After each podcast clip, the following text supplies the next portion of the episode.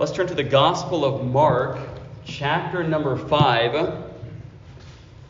The Gospel of Mark, chapter number five.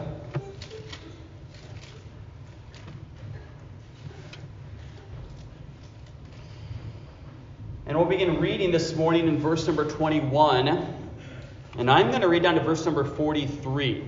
All right, so beginning at verse number twenty-one, I'll read down to verse number forty-three, which will cover a section of Scripture that I that I covered last week. So keep that in mind as we read.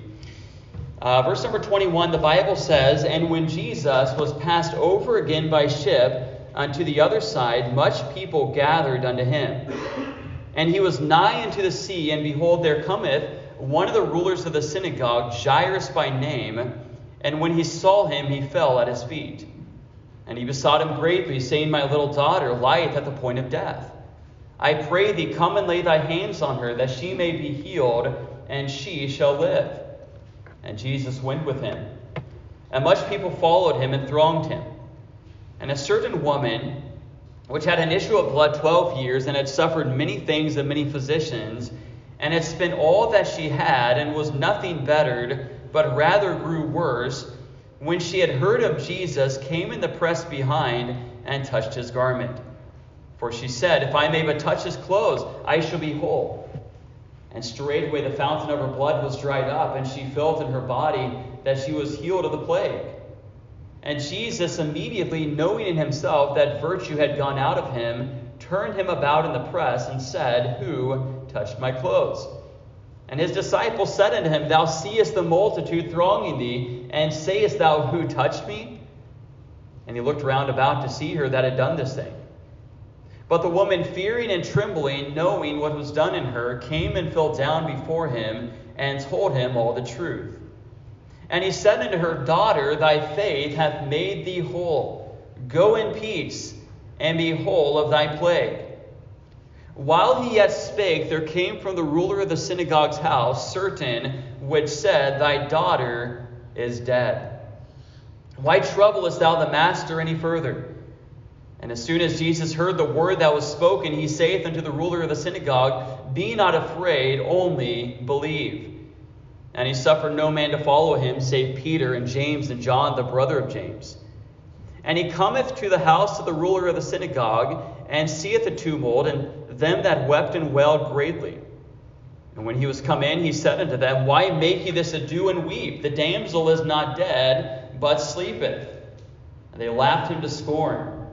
But when he had put them all out, he taketh the father and the mother of the damsel, and them that were with him, and entereth in where the damsel was lying. And he took the damsel by the hand, and said unto her, Talitha cumi, which is being interpreted, Damsel, I say unto thee, arise. And straightway the damsel arose and walked, for she was of the age of twelve years. And they were astonished with a great astonishment. And he charged them straitly that no man should know it, and commanded that something should be given her to eat. Let's pray. Father, we come before you, Lord. And God, we're privileged to be able to come before your word again this morning on this Lord's Day. God, I pray, Lord, that we would never take lightly this privilege, this opportunity, this blessing of gathering with fellow believers. And, Lord, just lifting up our voices in praise to you. And, God, opening up your word and learning more about who you are, God, and all the great things that you have done. God, I pray that our response this morning would be one of adoration. God, would be one of worship, would be one of praise, would be one of submission, Lord, to you. Father God, I do pray that you'd have your will and way in this sermon. And Lord, in the remainder of this service. God, I pray you'd work in hearts, Lord. God, I pray if there's anyone here today, Lord, who has never, Lord, repented and believed the gospel. God, I pray today would be that day, Lord, when they would call upon Christ and that they would find full and free salvation in Jesus Christ alone. God, I pray for believers here this morning. God, I pray you would strengthen them spiritually. God, I pray you'd grow them spiritually. God, I pray you'd help them, Lord, to uh, to have attentive hearts. And, Lord, to receive the truth that is before us in your word. Lord, there, there's so much here before us. And, God, I pray you just help me, Lord, as I teach and as I preach this morning. God, I pray you just give me clarity in my thoughts and in my words. And, God, help me, Lord, to say all you'd have me to say, Lord, nothing more and nothing less. And, God, I pray that Christ would be honored, that Christ would be glorified in all that is said and all that is done. And Lord, in our response to your word, Lord, have your will and way now, I pray. Receive all glory. I pray this in Jesus' name. Amen. All right, this morning, we want to pick up where we left off last time here in Mark chapter number twenty-five. And if you would, look with me at verse number twenty-one. Verse number twenty-one. And you'll notice, again, if you were here last week, again, I preached not beginning in verse twenty-one, but I began in verse number twenty-five. Uh, so last week I preached, again, I didn't deal with verses twenty-one down to ver- verse number twenty-four. I began at verse number twenty-five, and I preached down to verse number thirty-four. And what we have here is a unique passage. Again, it's at least a unique passage to preach, because what you have here is a miracle within a miracle. You have the broader miracle, Uh, the miracle that we're going to be taking a look at today. But within that miracle, you have another miracle. And that is the healing of this woman with the issue of blood. Again, who by faith reached out to Christ and was healed, both physically but also spiritually as well. And as we saw last week, again, we see that Jesus has just returned to the western side of the Sea of Galilee. Again, he has been rejected. Again, he uh, cast out the demons of the man in the country of the Gadarenes. Again, he changed his life. He transformed him. But remember, the people of the Gadarenes, they didn't want Jesus. Right? They rejected Christ, and therefore Christ took them at their word. They asked him to leave, and that's exactly what he did.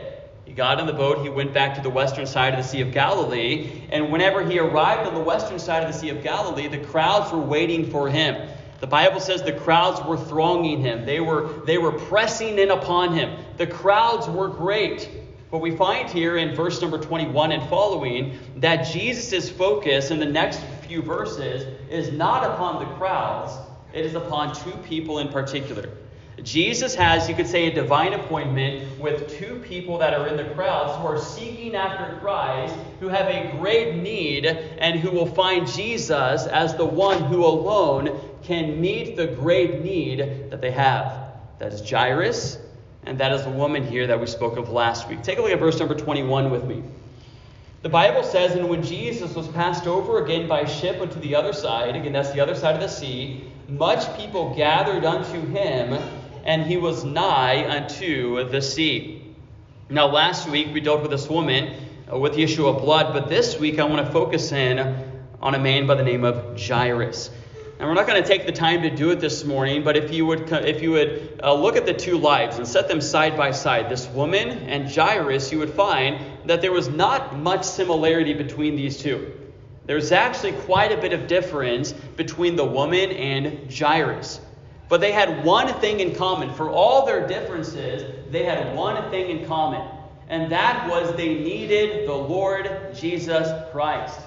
They needed Christ. They had a great need that only Christ could fulfill, that only Jesus Christ could meet.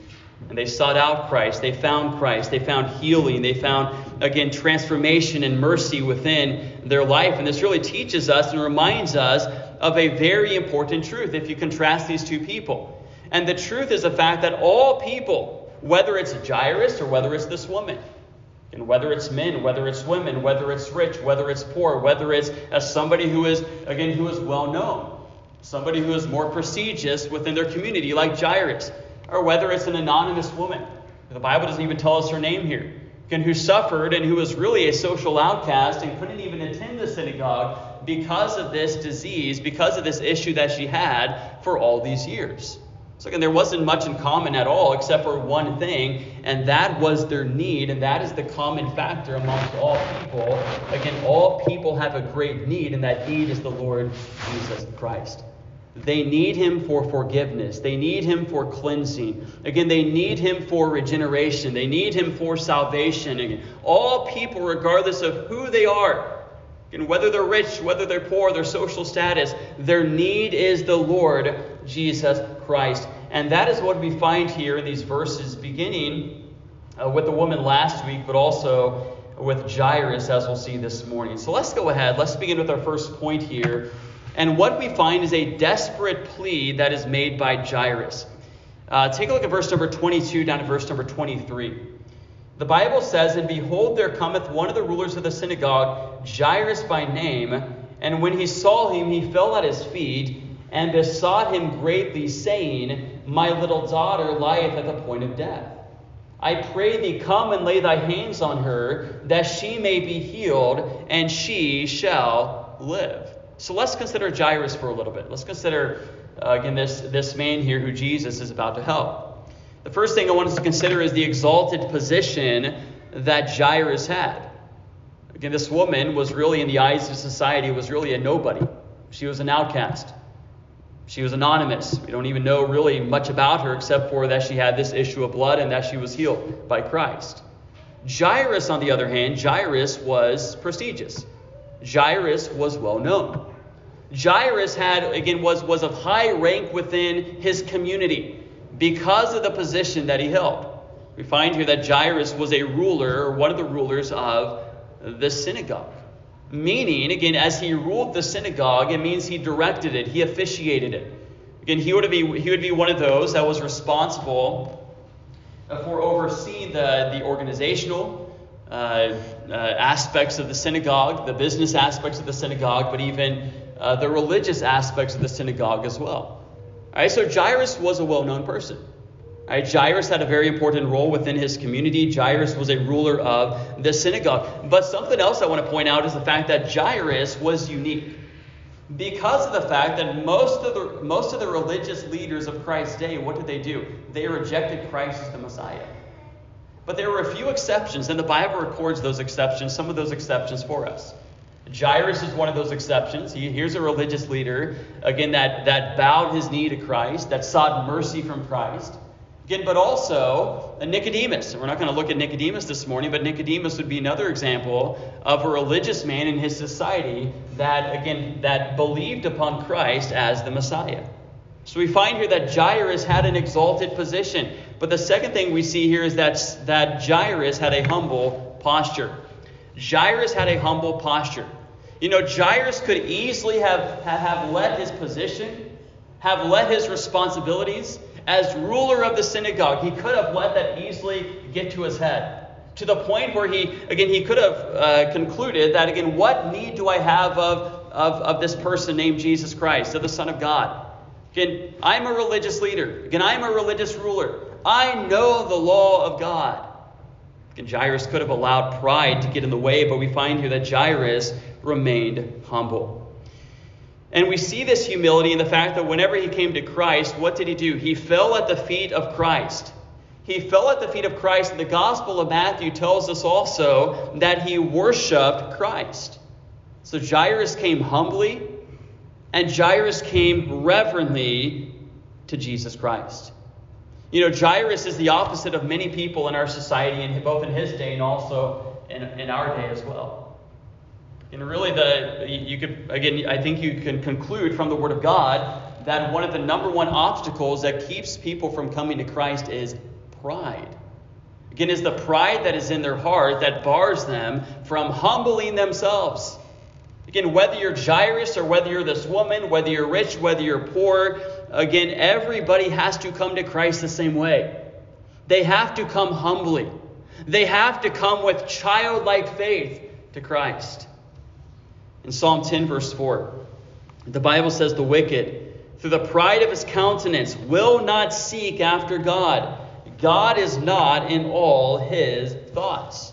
What is it that is the obstacle that the verse speaks of? It is the pride of man. It is pride. Mankind will not humble himself before God. But we find here that Jairus would humble himself. And the Bible pronounces blessing upon those who humble themselves in the sight of a holy God. Isaiah fifty-seven, verse fifteen, the Bible says, For thus saith the high and lofty one that inhabiteth eternity, whose name is holy. I dwell in the high and holy place. But notice this. All right, God is the high and holy one. He's the lofty one. He dwells in a high and holy place. But who does he dwell with? The verse continues.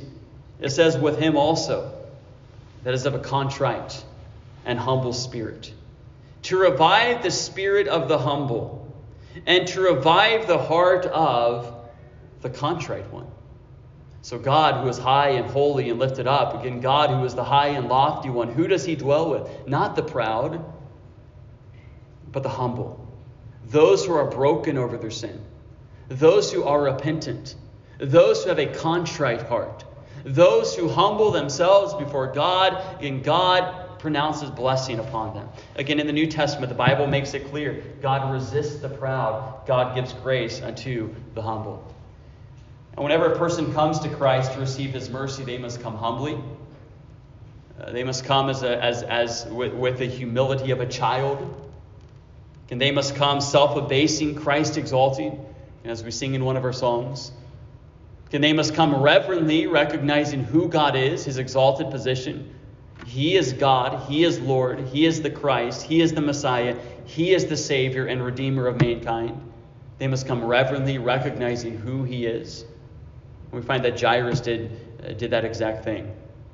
As we continue on, we also find that Jairus had a desperate need. Jairus had a desperate need. The Bible tells us that when Jairus came to Christ, he, he besought Christ greatly. He besought him greatly, saying, "My little daughter lieth at the point of death." Now that is a desperate situation to be in.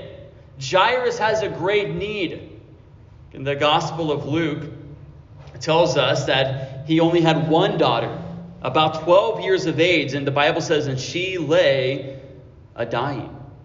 So we find that his daughter was literally on death's doorstep. So Jairus came to Christ, and the Bible says he besought Christ. He pleaded with Christ. He prayed to Christ. Again, he came with a sense of urgency. There was no time to waste. He came with a sense of passion. Again, my daughter's about to die. Please come and please heal my daughter. Not just his daughter, but his only daughter, his twelve-year-old daughter. Let's continue on, though. We also see that Jairus had a Godward faith. Jairus had a Godward faith. He entreated Christ, he, again, that, that he would come, that he would lay hands upon his daughter so that, what does the Bible says, uh, say? It says, so that she may be healed. That was what Jairus said. And in verse number twenty-three, I pray thee, come, lay thy hands on her, that she may be healed. And notice here, and she shall live. He said it with a sense of certainty. He didn't say, come and lay your hands on her so she, she might live. No, he recognized that Jesus Christ had within himself inherent power to come and to heal his daughter, lay his hands upon his daughter, and, and cause her to live. Bring her back from the doorstep of death. He recognized that Christ and Christ alone was his hope. Christ and Christ alone was the only one who could help him in this desperate situation. I mean, think of Jairus. Jairus loved his daughter. Jairus was, was likely, again, a, a man who, again, had great means in life. He was a man who had great uh, prestige, and he was well-known in life. He was a religious man. He, he likely knew much of the law of God. Yet for all those things that Jairus had, again, there was one thing Jairus couldn't do. As much as he loved his daughter, there was one thing he couldn't do, and that was he couldn't, again, he couldn't help his daughter. And what a desperate situation that he was in. Only Jesus could raise her up from the point of death. Let me make an application here. I think we have here a good lesson to parents of children. And the Bible makes it clear that our children come into this world, again, they are spiritually dead. And they are in desperate need of spiritual life. And then as a parent, as a Christian, I recognize that the greatest need that my child has is, is not wealth, is not fame, is not, again, is, is not to be a good business person, is not all these things, again, that, that, that may, some of them may be fine in and of themselves, but their greatest need is Christ. Their greatest need is spiritual life. Again, they may not have anything in this world, they may not have a penny to their name, but if they have Christ, they have everything. Again, and we need to grasp that reality as parents. The greatest need of my child, again, is that they would be made alive in Christ, is that they would be born again by the Spirit of God, is that they would be saved by the grace of God. But as a parent, as much as I love my child, again, I, I, I bring up my children in the nurture, the admonition of the Lord, I know there's one thing I can do. As much as I want them saved, I recognize there's one thing I can do. I can teach them about Christ. I can show them the truths of the gospel. But we find here there's one thing that I cannot do. And I, again, that is that is the, the same exact thing we see here with Jairus' daughter. Again, I cannot give them spiritual life. And that is a work of God. They need spiritual life from above. But notice here, Jairus came to Christ. He pleaded with Christ. He besought Christ. He prayed to Christ to come and to raise up his daughter. And I think this is a good reminder for parents here. Again, do you plead with God?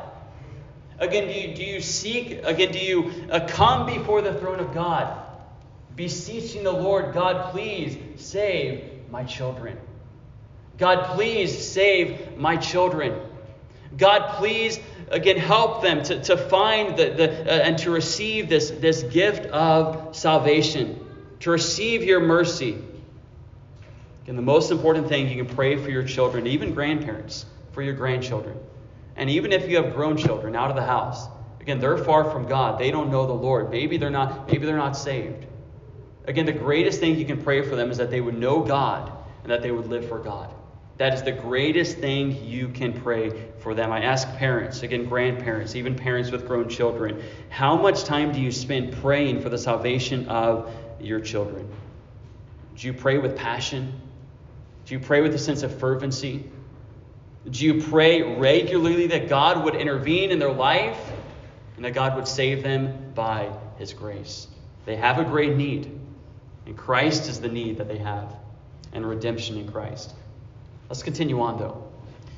In verses twenty-four down to verse number thirty-four, we find that there is a divine interruption. A divine interruption. Take a look at verse twenty-four. And Jesus went with him, and much people followed him and thronged him. So we find here Jairus comes to Christ. Again, he beseeches Christ, come and heal my daughter. Come and lay your hands upon my daughter, and she shall be healed. So Jesus, again, Uh, again, decides to come with Jairus. And I'm sure that Jairus is overjoyed. Again, the, the, the hope for my daughter has come. Again, my daughter is going to be okay. She's going to live. Again, Christ is coming to my house. We're en route right now, going to where my daughter lies, again, at the point of death, and she is going to be raised up again. She is going to be healed. But what happens in verse twenty-five? I'm not going to read those verses again. We dealt with those last week, but we find verse twenty-five, and a certain woman, which had an issue of blood twelve years and had suffered many things and many physicians, again, it has spent all that she had, and nothing was better, but rather grew worse. When she had heard of Jesus, came in the press behind and touched his garment. Now, last week, again, we dealt with the woman. Uh, we, we, we, we looked at the account from her perspective, in a sense. Whereas tonight, or this morning, we're going to take a look at it from Jairus' perspective. Again, as you read verses twenty-five through thirty-four, think about Jairus. You know, we often forget about Jairus in these passages. Just think about the woman and think, again, this is awesome. This is great. This woman suffered for twelve years and Jesus heals her. Again, praise the Lord. Glory to God. But what about Jairus? I mean, Jairus is just standing here as this is going on, and he's probably wondering, Lord, don't you know? You know, we don't have a lot of time to spare. Don't you know my, again, I, I didn't say that my daughter's sick and, you know, she, she, she, again, could get worse and, you know, could die, again, if, if she doesn't get treatment. No, he, again, he recognizes my daughter's at the point of death. There's no time to waste. Again, we got to be urgent, Lord. We got to get to my house, don't you know? Again, my, my only daughter is about to die because, again, of the sickness that she has. And so Jairus, again, is, is, is probably a little bit confused. And don't you know, Lord? Then why are we stopping, Lord? We don't have time for this. Come back and come back and deal with her later. Come back and heal this one later. We don't have time for this, Lord. And we see this interruption. Everything comes to an abrupt halt. As Jesus and Jairus are en route to his house to heal his daughter, everything comes to an abrupt halt. And Jairus is probably concerned. Jairus is probably wondering, again, when are we going to my house? Again, we don't have time to waste. We don't have time for this woman. Come back later, heal her, but we don't have time for her. We're, we we have a place to be.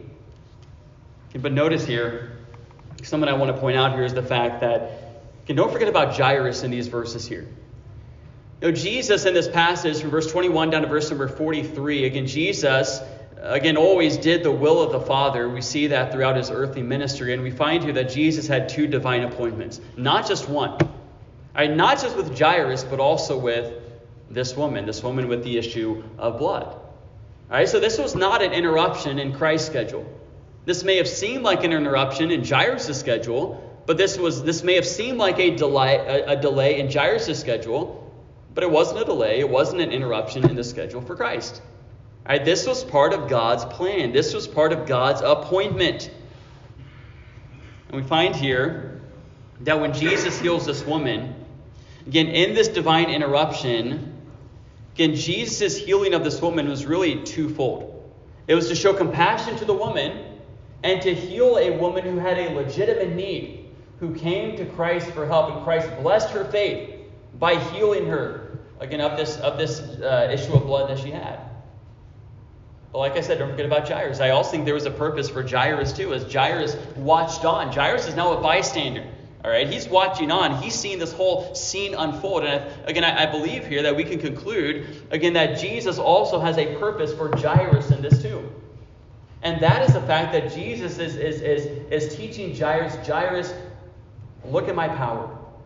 Look at the miracle that I just performed. Again, have faith in me. Trust in me. Wait on me, Jairus. Again, we'll be to your house soon. Your daughter will be fine. You can trust in me. Will you wait on me? Will you, will you believe in me? Will you believe that my plans are all wise? Will you believe that I know the end from the beginning? Again, will you know that, again, whatever I do is always right? Will you believe that, Jairus? Will you trust in me? Jairus here is being taught to trust in God, to be trodden, to be uh, to, to trust in the wisdom of God, to trust in the power of God. Jairus here is being taught to wait on the Lord. And this is a lesson God wants all of us to learn. There's there's many times in life where we have a certain plan in mind, or we have certain prayer requests that we bring to God, and God allows a divine interruption to, to come right into our plans, right? Or God allows a divine delay. Again, whenever we, uh, again, when God responds to our prayer requests with a divine delay.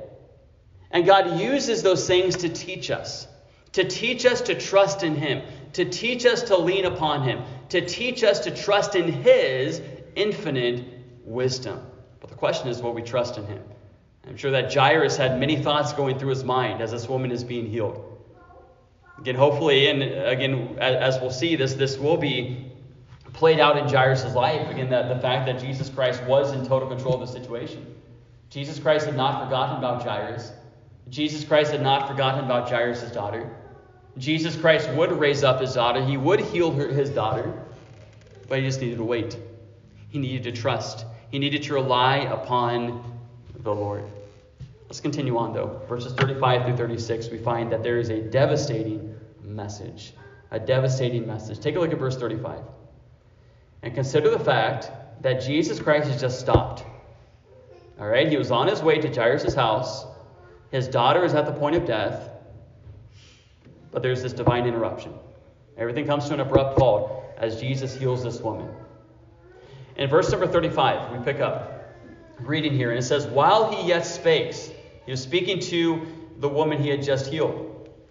The Bible says, there came from the ruler of the synagogue's house certain which said, thy daughter is dead.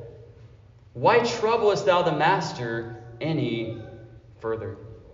So while, while Jairus is waiting for Christ to finish up this miracle that he is performing for this woman, a messenger from, from Jairus' house comes to him and tells him some devastating news. Jairus, your daughter is dead. Jairus, your daughter has died. Don't trouble the master anymore. There's no use. There's no point. From a mere human perspective, a situation that was bad now just got worse. A situation that was hopeful just became hopeless. And what was Christ going to do now? I mean, surely, again, this was this was this crossed the line. She was past the point of no return. There's no way Christ could help her now. Again, according to the messenger.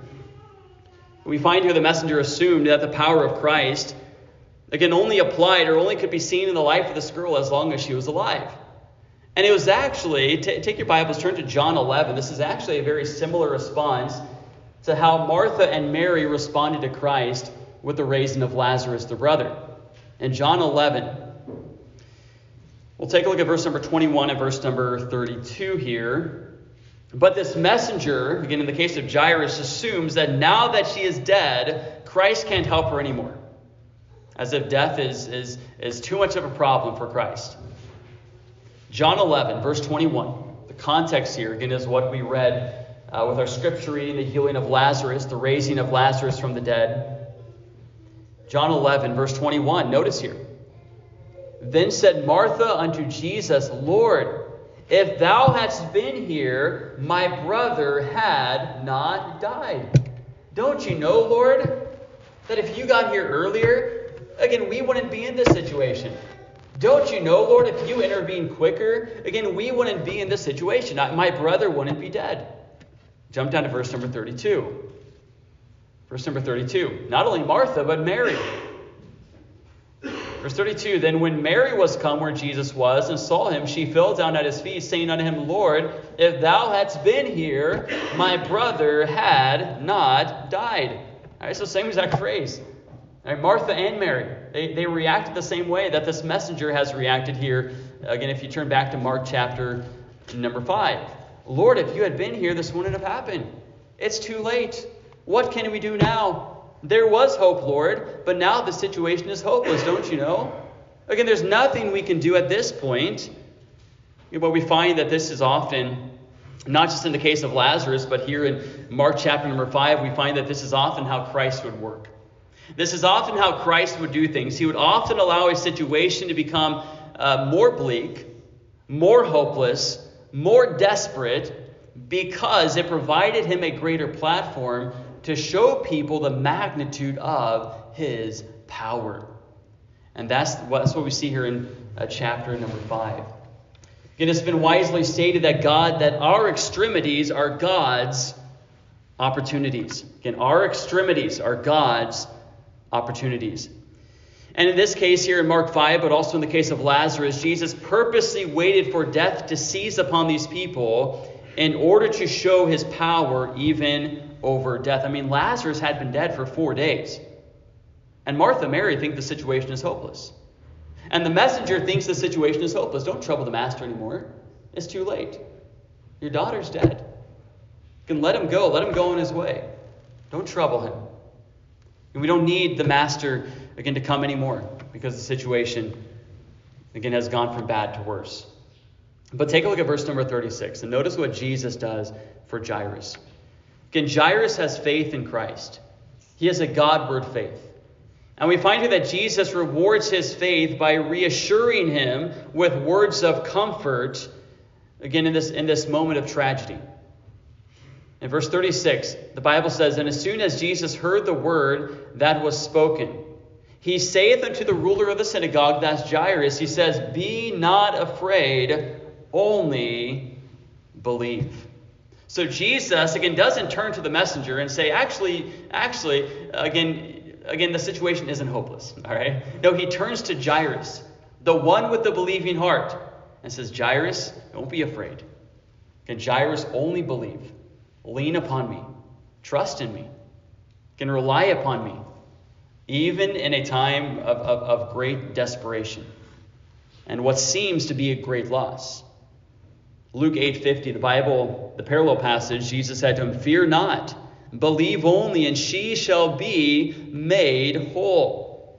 So whenever, whenever the situation became more bleak and more desperate, Jesus reassured Jairus that everything was going to be okay.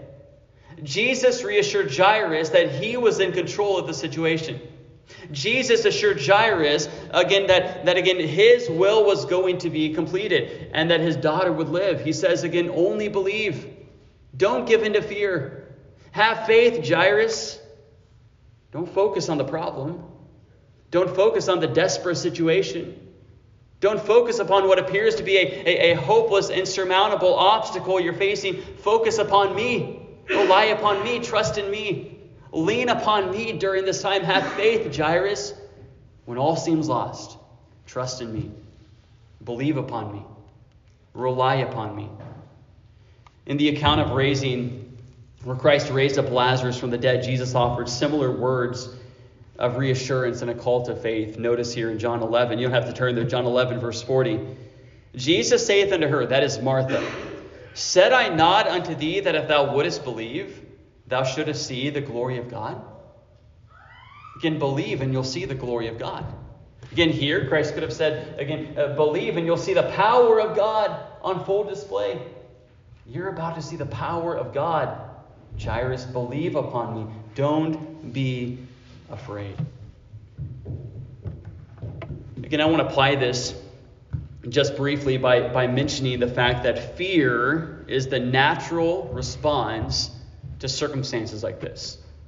Okay, fear is the natural response to circumstances that seem to be outside of our control, that seem to be insurmountable, that seem to be impossible to overcome.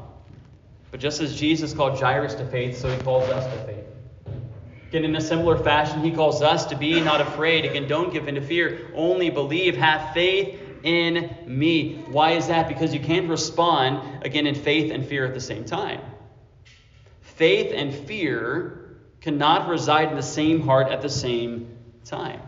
But the human heart, oh, it naturally gives in to fear. It's so quick to give in to fear. It's so quick to give up. It's so quick to give in to unbelief. But Jesus says to us in these, again, in, in, in situations where, again, we are facing some insurmountable, impossible situation, some problem in life, he calls us to faith.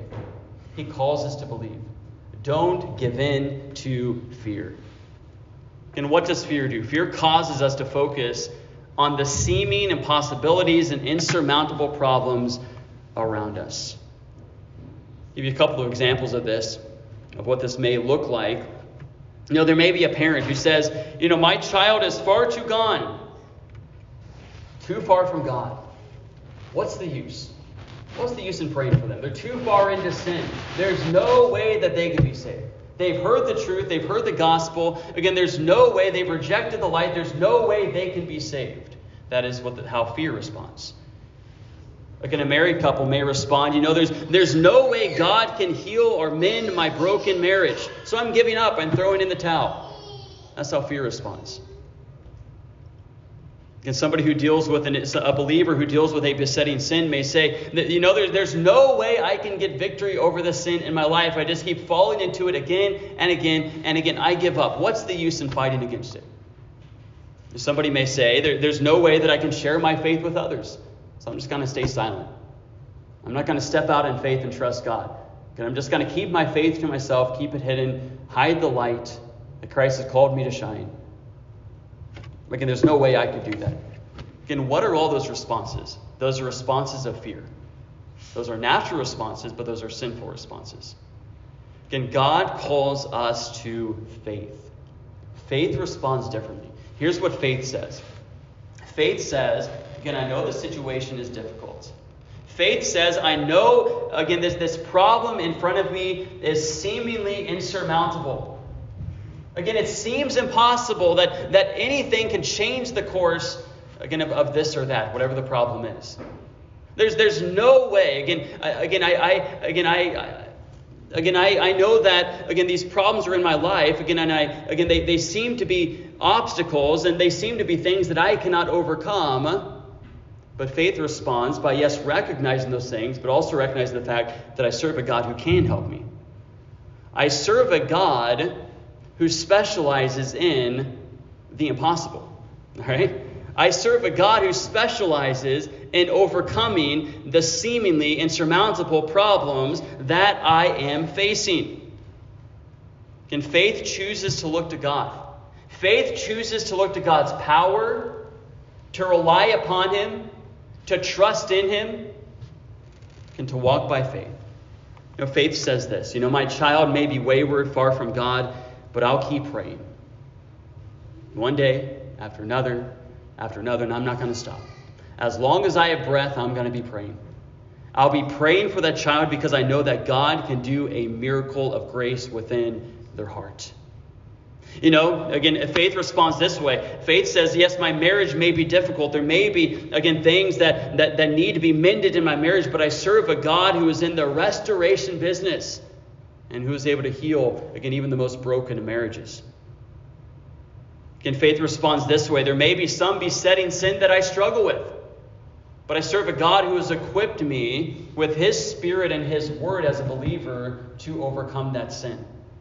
Greater is he that is in me than he that is in the world. Again, we are overcomers in Christ. We can overcome sin in our life. We don't have to be in bondage to sin. Christ has saved us. Again, he has broken that power of sin within our life. There is power in Christ to overcome sin. You know, faith responds this way. Sharing my faith with others, again, it may scare me to death. Again, it may scare me to death to open my mouth, to share the gospel with somebody, to hand out a gospel tract, but I'm going to do it anyways. I'm going to step out in faith, trusting God to help me, even in my weakness, knowing that he can strengthen me, and knowing that he blesses faith. Knowing that he blesses, again, not fear, but he blesses faith when we step out trusting in him. And in today's passage we find here, again, in the midst of a, a, a humanly impossible situation, Jesus called Jairus to faith. Believe in me. Trust in me. Don't give in to fear. And I ask you this morning, again, how will you respond? Maybe it's not this exact situation here, but it's some other situation. Maybe it's one of the situations or uh, some similar situation. Uh, again, with the examples that I gave. I, I don't know what it is. All right, but whatever it is, again, how do you respond? You respond by saying, again, I, I give up. What's the use? I'm going to throw in the towel. Or do you say, yes, the circumstances are difficult. Again, they, they seem to be impossible to overcome. But I trust an all-powerful God. I trust a God who, who, who specializes in overcoming the seemingly impossible. Let's continue on, though. Verse number thirty-seven down to verse number forty-three. We find here that there is a delightful result. Verse thirty-seven. And he suffered no man to follow him, save Peter and James and John, the brother of James.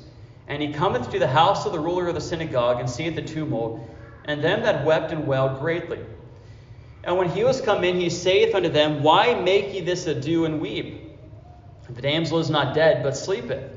And they laughed him to scorn. But when he had put them all out, he taketh the father and the mother of the damsel, and them that were with him, and entereth in where the damsel is lying. And he took the damsel by the hand, and saith unto her, Talitha cumi, which is, being interpreted, Damsel, I say unto thee, arise. And straightway the damsel arose and walked, for she was of the age of twelve years. And they were astonished with a great astonishment.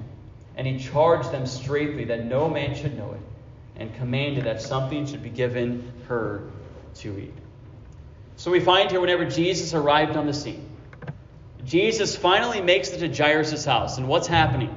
We find here that the funeral has already begun. Funerals in Bible times and in Eastern cultures are, again, are a lot different than our, our, our modern westernized funeral. In modern westernized funerals are often somber and, and quiet and reflective times, uh, whereas funerals in the East or Eastern cultures, especially in, in, in times like this, were very different.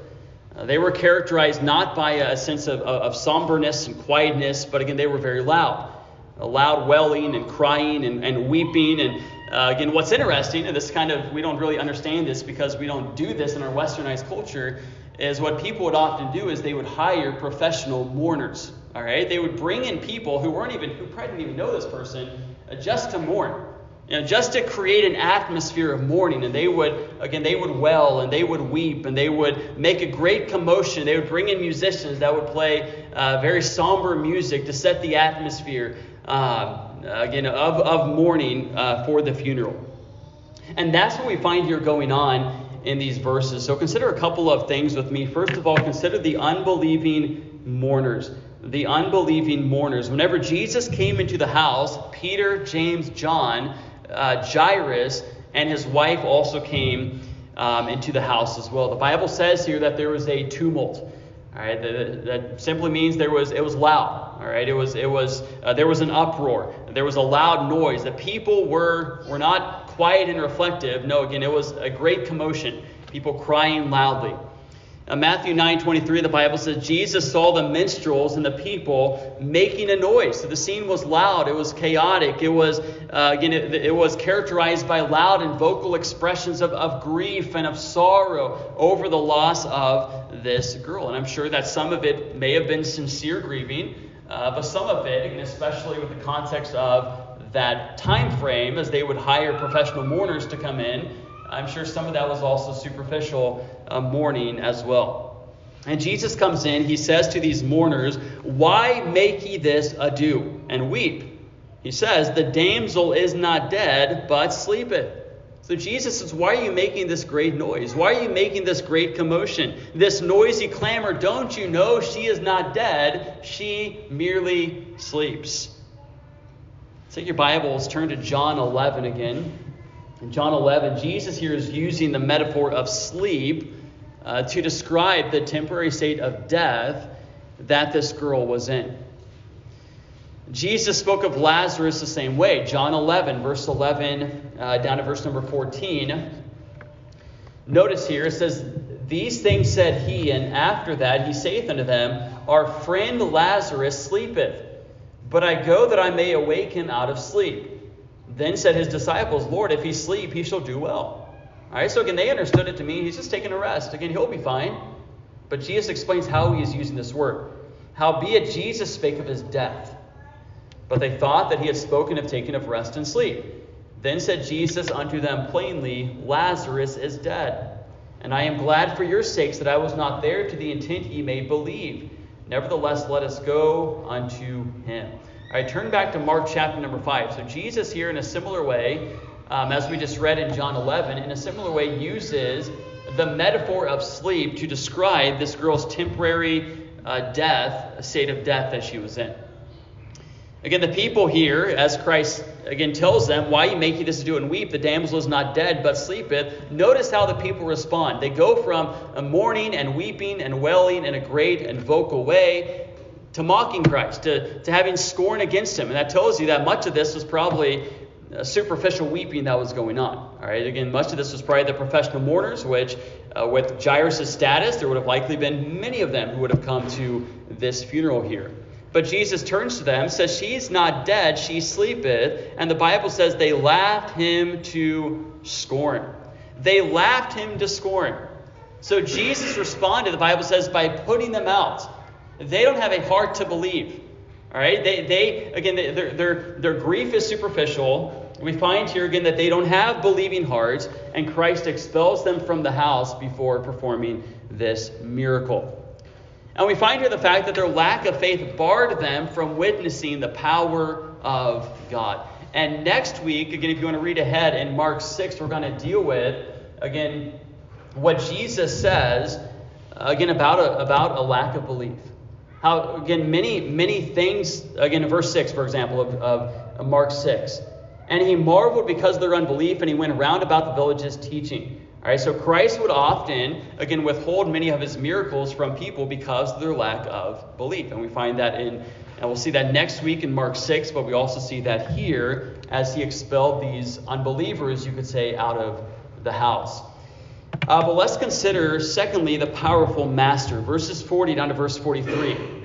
"And, when, and they laughed him to scorn, but when he had put them all out, he taketh the father and the mother of the damsel, and them that were with him," who was with him? His disciples, that inner group of disciples. "And entereth in where the damsel was lying, and he took the damsel by the hand and said unto her, Talitha cumi," which is being interpreted, "Damsel, I say unto thee, arise." So Jesus here is speaking. You probably don't recognize those, those words there. Jesus here is speaking in Aramaic, which would have been the common language of that day. Again, that these, these Jews would have spoken in. And he tells the girl in Aramaic to arise.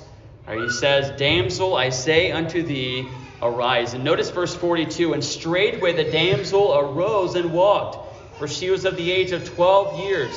And they were astonished with a great astonishment." So in an instant, in a moment of time, again, she was dead, but she had been brought back to life by the word of Christ.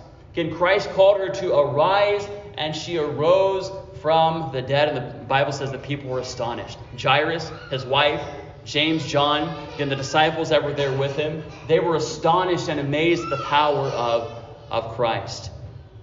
Again, this is really a, we're not going to delve into this in, in depth this morning, but this is really a powerful picture of what happens when a person gets saved. Uh, the Bible makes it clear that we are, again, before Christ, we were dead in trespasses and sins. But Jesus Christ, through the gospel, quickens us alive. He gives us life, Ephesians two five. He makes us alive in Christ. And how can he do that? Because he is God. And because he holds the keys of death, uh, of, of, of death and of hell. Because he is the resurrection and the life, just as the Bible says. Revelation one eighteen, Jesus says, I am he that liveth and was dead, and behold, I am alive forevermore. Amen. And have the keys of hell and of death. John eleven twenty-five, Jesus said unto her, I am the resurrection and the life. He that believeth in me, though he were dead, yet shall he live. There is life in Christ. By believing upon the name of Jesus Christ, there is life. And God can quicken us through the gospel and by faith in the gospel, just as this girl was, was, was raised from death to life. God can do the same thing spiritually the moment we believe the truth of the gospel. Now, as we conclude this morning, again, I had a hard time trying to figure out how to apply this in conclusion, because really there's a there's a lot of things here. There's a lot of ways that this could be concluded. So I just want to summarize a couple of things that I said um, as we conclude this morning. And the first thing I want us to take note of is the fact that Jairus had faith.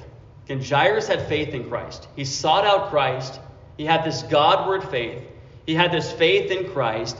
And his faith led him to do whatever it took to bring Christ to his daughter. Jairus recognized that not only his hope, but his daughter's only hope was the Lord Jesus Christ. And he came, he came to Christ. He pleaded with Christ, please come, heal my daughter, raise up my daughter, lay your hands upon her. And in a similar fashion, Again, this, this reminds parents and even grandparents. Again, we must pray earnestly. We must pray fervently. We must pray regularly for the salvation of children or grandchildren that do not yet know the Lord Jesus Christ. But I mean, even those that are saved, continue praying for them. Again, pray that God would help them to, uh, to, to grow in the grace and knowledge of our Lord and Savior, Jesus Christ. Again, do you pray for those children? Do you pray for those grandchildren? There may not be much that you can give them in this life. There may not be much of an inheritance you can leave behind for them, but you can leave behind them the most important inheritance, and that is a spiritual inheritance. The inheritance of the Word of God and the inheritance of prayer. Again, praying for them on a regular basis, praying that God would move and work within their lives. We also saw this morning the importance of responding to difficult situations, seemingly impossible obstacles, with not with fear, but with faith. Again, whenever we have obstacles, again, when we respond in fear, what do we do? We give up. We throw in the towel. We complain.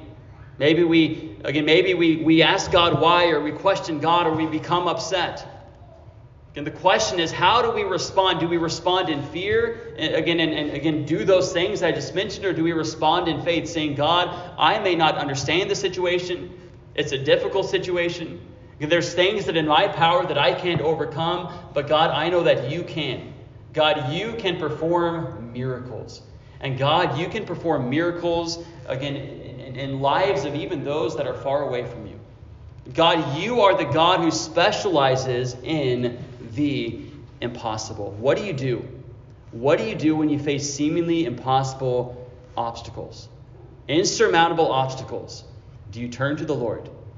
Do you trust in him? Do you refocus your gaze upon him? Do you trust in his unfailing wisdom? Again, do you lean upon him? Do you anchor your heart to the promises of God and plead with him and cry out to him and walk with him and draw nigh to him? And then lastly, I ask you this morning, again, are you saved? Again, are you saved? Uh, has there ever been a time in your life when you have been born again? When you have gone from death to life, when you have believed the gospel? Has there ever been a time in your life, again, when you have humbled yourself before God, and you have recognized that before a holy God, you are unclean, and you are sinful, you are a lawbreaker, and that because of your sin, again, the Bible makes it clear the wages of sin is, is death. But the Bible teaches us God commendeth his love toward us, and that while we were yet sinners, Christ died for us. That's the good news of the gospel. That Jesus Christ came and he lived the perfect life we couldn't live. He died the death that we deserve to die. Again, and God calls all men everywhere to repent, to repent and believe the gospel. And if you say again, I don't think there's ever been a time in my life where I have gone spiritually from death to life, then I urge you this morning to call upon Christ, to repent of your sins, to place your faith and trust in Jesus Christ, the one who alone can save you. Let's pray. Father, we come before you. And God, I pray you take the truth of your word this morning. And God, I pray you to apply it to hearts. God, I pray, Lord, for believers here this morning. And God, I pray, Lord, you'd help them as they walk by faith. Lord, just to keep their eyes upon you, to continue trusting in you. Lord, to continue bowing their knee before you, Lord, and, and Lord, coming before your throne. Lord, maybe somebody's facing some seemingly insurmountable obstacle. God, I pray, Lord, that they would look to you, that they would cry out to you, or that they would lean upon you, that they would anchor themselves to the truth of your word. God, I pray, Lord, that you would just, Lord, just grow believers. Help them, Lord, just to trust in you in a greater way today, Father. God, I pray, Lord, if there's anyone here today who has never believed the gospel, God, I pray today would be the day, the day of salvation. God, I pray today would be the day when they would call upon Christ. God, when they would repent and when they would turn to Christ and find true, free, full salvation, redemption, forgiveness. God, I pray, Lord, today would be that glorious day when they would be born again. God, I pray you'd have your will and way, God, as we close out this service. God, we love you. We praise you. We pray this in Jesus' name. Amen. All right, if you would, go to take your hymnals out.